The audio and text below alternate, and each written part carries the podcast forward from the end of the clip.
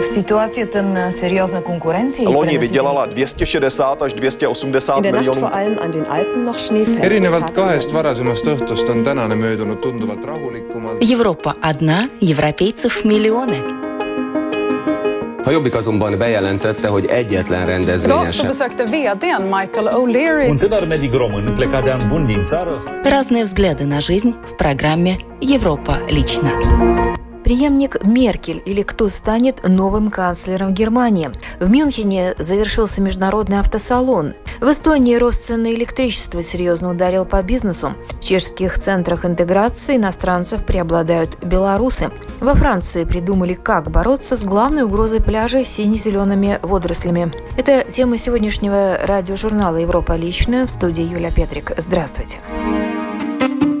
26 сентября в Германии пройдут выборы в Бундестаг. Сейчас э, в ФРГ, куда ни глянь, повсюду предвыборные плакаты, а на них кандидаты на пост канцлера. За пост главы кабинета борются три кандидата – социал-демократ Олаф Шольц, лидер консерваторов Армин Лашет и Анна-Лена Байербек от партии «Зеленых».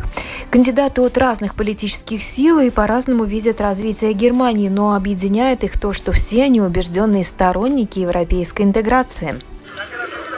Так что, в кадре следующий канцлер? Похоже, заветная цель становится все ближе. По всем опросам, Олаф Шольц с большим отрывом лидирует в рейтинге популярности в гонке за кресло немецкого канцлера. Сейчас социал-демократы – младший партнер партии Меркель в правительственной коалиции. Сам Шольц занимает пост министра финансов Германии и вице-канцлера. У него имидж прагматика и эффективного кризисного менеджера. В разгар пандемии он отбросил свою сдержанность и распорядился о вливании огромных сумм в экономику. Разумеется, у меня есть четкий план на ближайшие десятилетия. План того, что делать, чтобы в обществе было больше взаимного уважения. Как нам заложить экономические основы того, чтобы и через 30 лет у нас были хорошо оплачиваемые работы. Еще совсем недавно социал-демократы отставали в вопросах как от зеленых, так и от консерваторов. Но вот сюрприз. Сейчас социал-демократы лидируют. Похоже, большую роль в этом играет опыт их кандидата. Сторонник евроинтеграции, католик и любитель карнавала. Все это Армин Лашет. Ему 60 лет. Последние четыре года он занимает пост премьер-министра земли Северной Рейн-Вестфалия. А кроме того, с января он возглавляет консервативный христианско-демократический союз. Вся Европа следит за тем, как Германия решает кадровый вопрос. И в каждом решении глобальной проблемы нам нужен многосторонний подход. Хватит ли ему личных качеств, чтобы стать канцлером? Согласно соцопросам, большинство немцев не доверяют ему пост главы правительства в самой большой экономике Европы. Чем ближе выборы, тем ниже рейтинги как у него, так и у его консервативной партии. Конкуренты обходят его в вопросах, но Лашет не сдается. Анналена Бербок уже вошла в историю как первая женщина-кандидат на пост канцлера от «Зеленых». Ей 40 лет, и у нее и ее партии большая программа реформ. Мы стоим перед выбором, как общество и как страна. Нам надо решать, будем ли мы продолжать жить как раньше, или же рискнем и модернизируем нашу страну. Бербок и партия «Зеленых» призывают к европейской солидарности и ужесточению курса в отношении России и Китая совместно с США. Но главный приоритет – борьба с изменением климата. Весной даже казалось, что Бербок действительно может заменить Меркель на посту канцлера. Рейтинг популярности «Зеленых» бил все рекорды. Но после того, как она допустила ряд ошибок, ее рейтинг начал падать. Однако создать правительственную коалицию без зеленых будет практически невозможно. Так что Аналина Бербок и ее партия практически наверняка будут участвовать в переговорах о будущем Германии. Число участников госпрограммы по интеграции иностранцев в Чешской Республике достигло почти 200 человек. Большинство из них прибыли из стран бывшего Советского Союза, в основном из Беларуси. Программа интеграции является добровольной, в ней участвует около 75% лиц, получивших международную защиту. В целом, государственной программе интеграции лиц, которая пользуется международной защитой, на сегодняшний день участвуют 199 иностранцев. Программа призвана помочь интегрироваться в чешское общество, найти работу и место для проживания.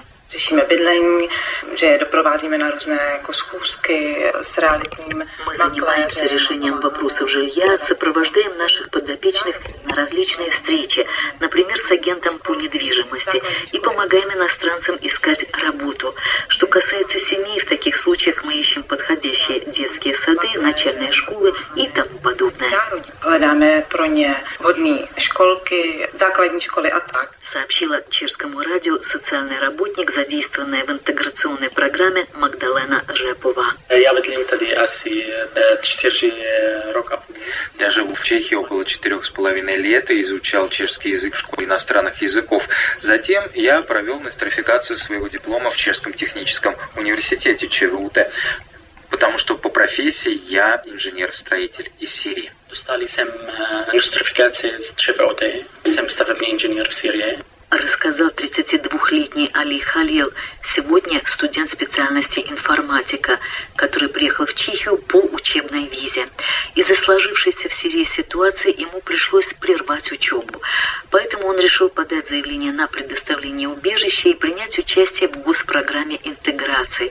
Она должна помочь адаптироваться на первом этапе лицам, которым в стране была предоставлена международная защита.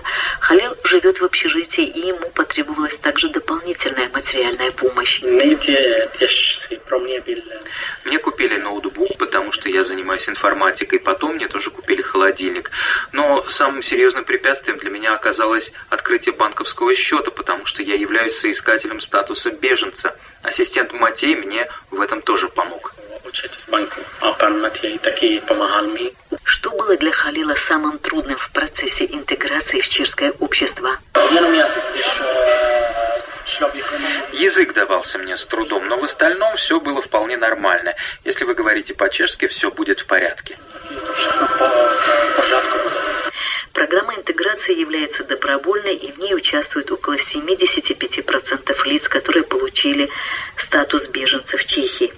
Некоторые иностранцы располагают достаточными собственными экономическими ресурсами, поэтому они фактически независимы от программ помощи в интеграции, либо не участвуют в них потому, что планируют свое будущее в другой стране, не хотят изучать чешский язык и оставаться здесь. У других может быть такая установка просто с учетом накопленного жизненного опыта, не иметь ничего общего с государством, объясняет Радим Прал. Услуги по интеграции предоставляются не дольше 12 месяцев, но и позже просители убежища не окажутся без поддержки. Они могут обратиться в некоммерческие организации, предоставляющие консультации по вопросам интеграции, в организации по оказанию помощи беженцам и в различные благотворительные организации. В Эстонии рост цен на электричество серьезно ударил по бизнесу. Цена электроэнергии на этой неделе побила все рекорды. За мегаватт-час на бирже просили 160 евро. Чем обусловлен стремительный рост цен и как это влияет на показатели инфляции, выяснили журналисты эстонской общественной телерадиокомпании. Август и сентябрь в зерновом терминале порта Муга – самые жаркие месяцы в году. Здесь идет отгрузка зерна в элеваторы. Высота элеватора около 80 метров. Чтобы поднять тонны зерна наверх, необходим лифт. Чтобы загрузить судно – конвейер в несколько сотен метров. Понятно, что подорожание электроэнергии заметно сказывается на показателях предприятия. В прошлом году на электричество здесь потратили 337 тысяч евро.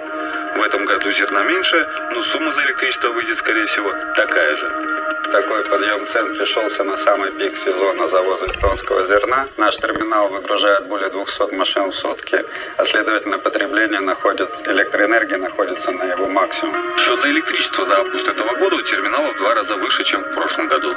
Повысить цены на свои услуги терминал не может по одной простой причине. Контракты на отгрузку были заключены еще весной. Вот и приходится нести неожиданные расходы из своего кармана.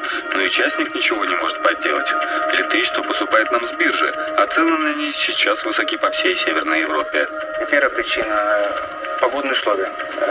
Холодно, жарко, очень быстренько меняется. Ветряные условия не, не, не радуют.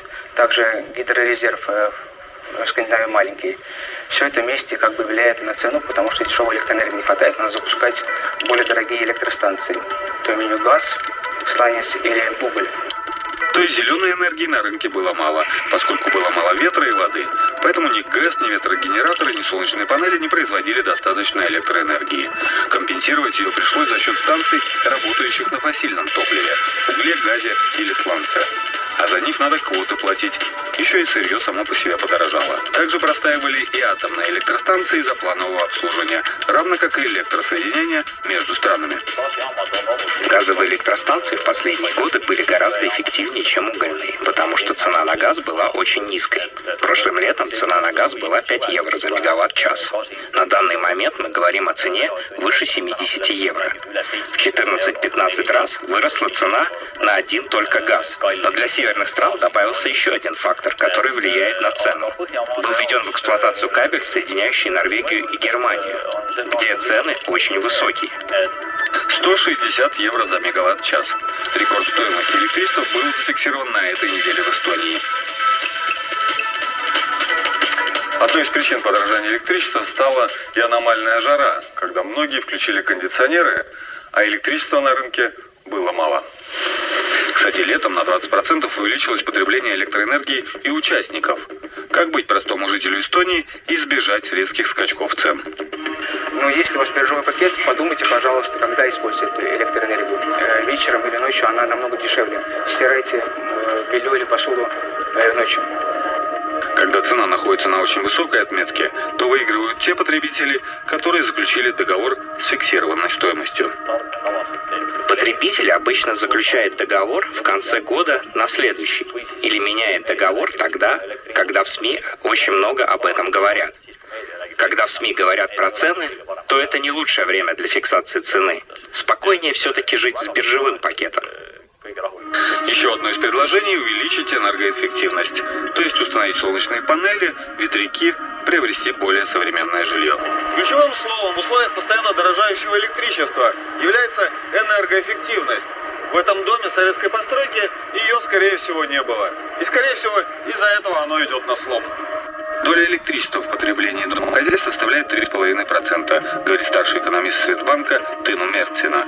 Но в целом скачок стоимости электричества очень сильно подстегнул инфляцию этим летом. Пляжный отдых – это всегда легкий морской бриз, песок, но никак не 40-сантиметровой толщины и километры длиной ковер из зловонной массы водорослей, которая, разлагаясь, выделяет еще и токсичный сероводород, опасный для жизни. Во французской Британии каждое лето здесь Атлантика выбрасывает на берег тысячи тонн водорослей. Есть районы, где эта проблема обстоит особо остро. Андреа Левро нужно поторопиться. 497. Он измеряет количество сероводорода в воздухе. Вонючая масса на песке выделяет этот ядовитый газ. Начиная с 25 промилле, необходимо уходить отсюда. Это слишком опасно. Надо надевать маску. Здесь нельзя оставаться долго. Это ужасные условия. От идиллии, которая царила в этой бухте вблизи Сен-Брио в Британии, осталось немного. Пляж закрыт. Под этой коркой скрываются гниющие зеленые водоросли.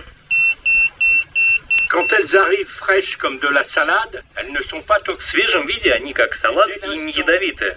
Но когда они лежат на пляже и разлагаются под твердой коркой, начинается процесс, в результате которого выделяются 20 газов. И donc on va créer à ce moment-là 20 gaz. Андре борется с этой проблемой уже 20 лет, но с каждым годом ситуация все хуже. Известны даже летальные случаи среди людей и животных. Не исключением стал и этот пляж. Этот домик принадлежит Андре. Он часто ходил на пляж со своей семьей, но это в прошлом. Когда я построил этот домик, думал, что, будучи пенсионером, смогу здесь ловить рыбу, наслаждаться пляжем с детьми и внуками. Но этого не будет. Зеленые водоросли здесь были всегда, но из-за климатических изменений и высокого уровня нитратов в воде их количество резко возросло. Это связано с тем, что у нас много ферм, где выращивают птицу, свиней и других животных. Нитраты попадают в море через реки. Они содержатся в навозе и удобрениях, которые используют в сельском хозяйстве в регионе. Это способствует росту водорослей в бухтах. Он больше не хотел мириться со всем этим. Ферма Яна Йоба находится в 10 километрах от залива. Теперь его ферма специализируется на органическом производстве. Его коровы едят только траву и сено. Искусственные удобрения здесь запрещены. Ян убежден, что чем больше голов скота, тем больше загрязнения. Без финансовых стимулов мало что изменится, говорит он.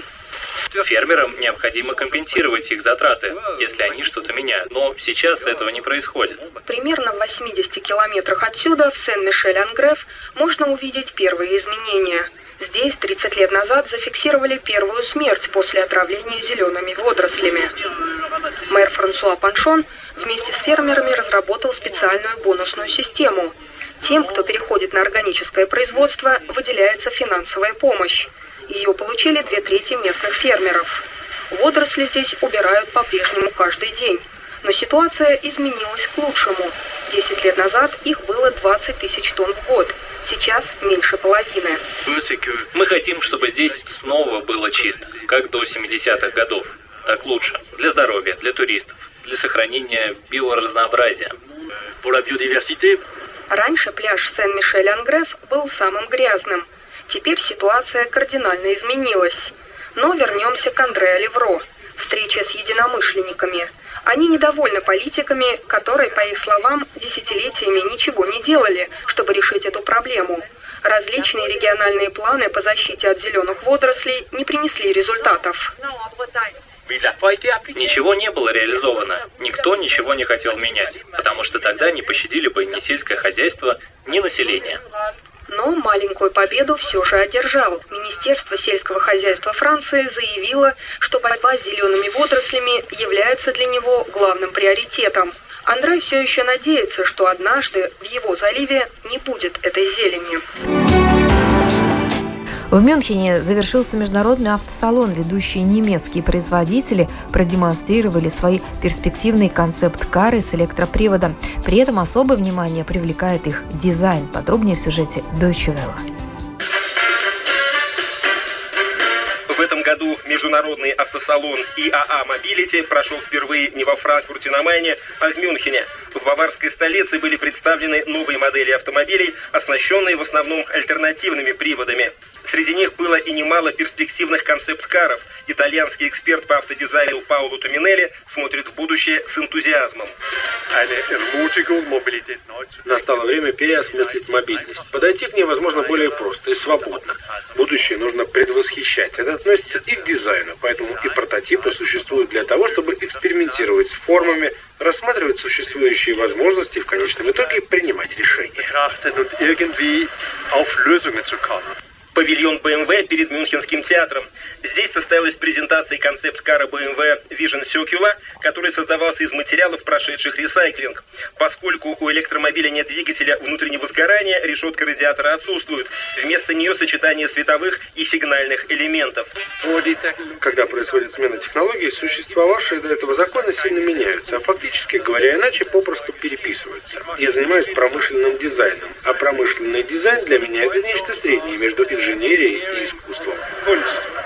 Все основные стилистические ценности меняются радикально, потому что теперь дизайн автомобиля начинает играть крайне важную роль. Мы фактически возвращаемся к тому, с чего начинался дизайн, а именно карт-деко.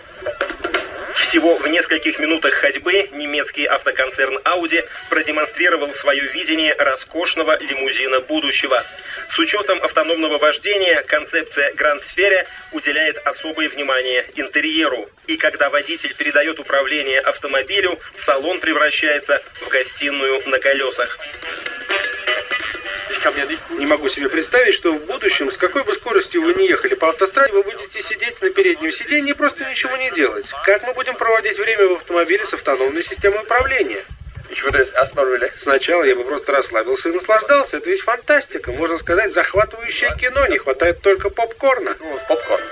На Эдеонсплац был расположен стенд Mercedes-Benz. Там можно было посидеть за рулем EQS, нового электрического флагмана концерна Daimler. Особенность дизайна – форма кузова, ведь у электромобилей он должен быть особо аэродинамичным, чтобы мощности батареи хватало на как можно большую дальность пробега без подзарядки. Но несмотря на все инновации, знаменитый немецкий гонщик Ника Росберг все равно будет скучать по традиционному автодизайну. EQS – это впечатляющий автомобиль с великолепной аэродинамикой, но пришлось пойти на уступки в плане внешнего вида. Иногда машины не могут выглядеть так же хорошо, как раньше. В концепт-каре ID Life концерн Volkswagen сделал ставку на экологичные материалы и крайне минималистический дизайн. Как и в большинстве перспективных электромобилей, камеры заменяют наружные и внутренние зеркала. Мы наконец-то вернулись к радикальному дизайну, на лицо инноваций. Здесь мы прощаемся с привычными шаблонами, которые касаются скорости и статуса.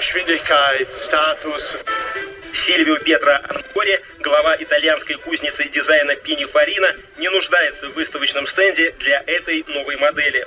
Теорема – первый прототип, разработанный полностью в цифровом формате, что позволяет конструкторам еще быстрее реагировать на требования времени. То, как мы будем использовать автомобили в будущем, будет сильно отличаться от дня сегодняшнего, и автомобили должны будут уметь адаптироваться к изменениям.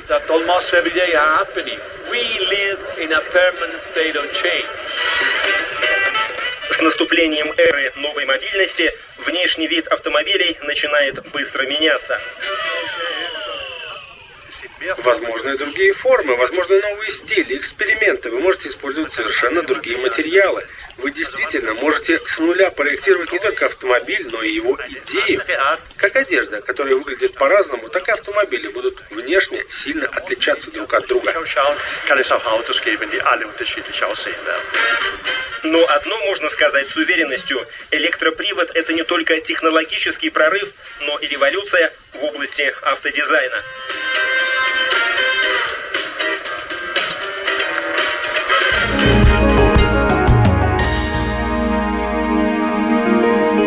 Этом программа «Европа лично» сегодня подошла к своему завершению. В передаче были использованы материалы медиахолдинга Deutsche Welle, эстонской общественной телерадиокомпании и радио Прага Интернешнл. В студии была Юлия Петрик. Встретимся на будущей неделе с новыми событиями.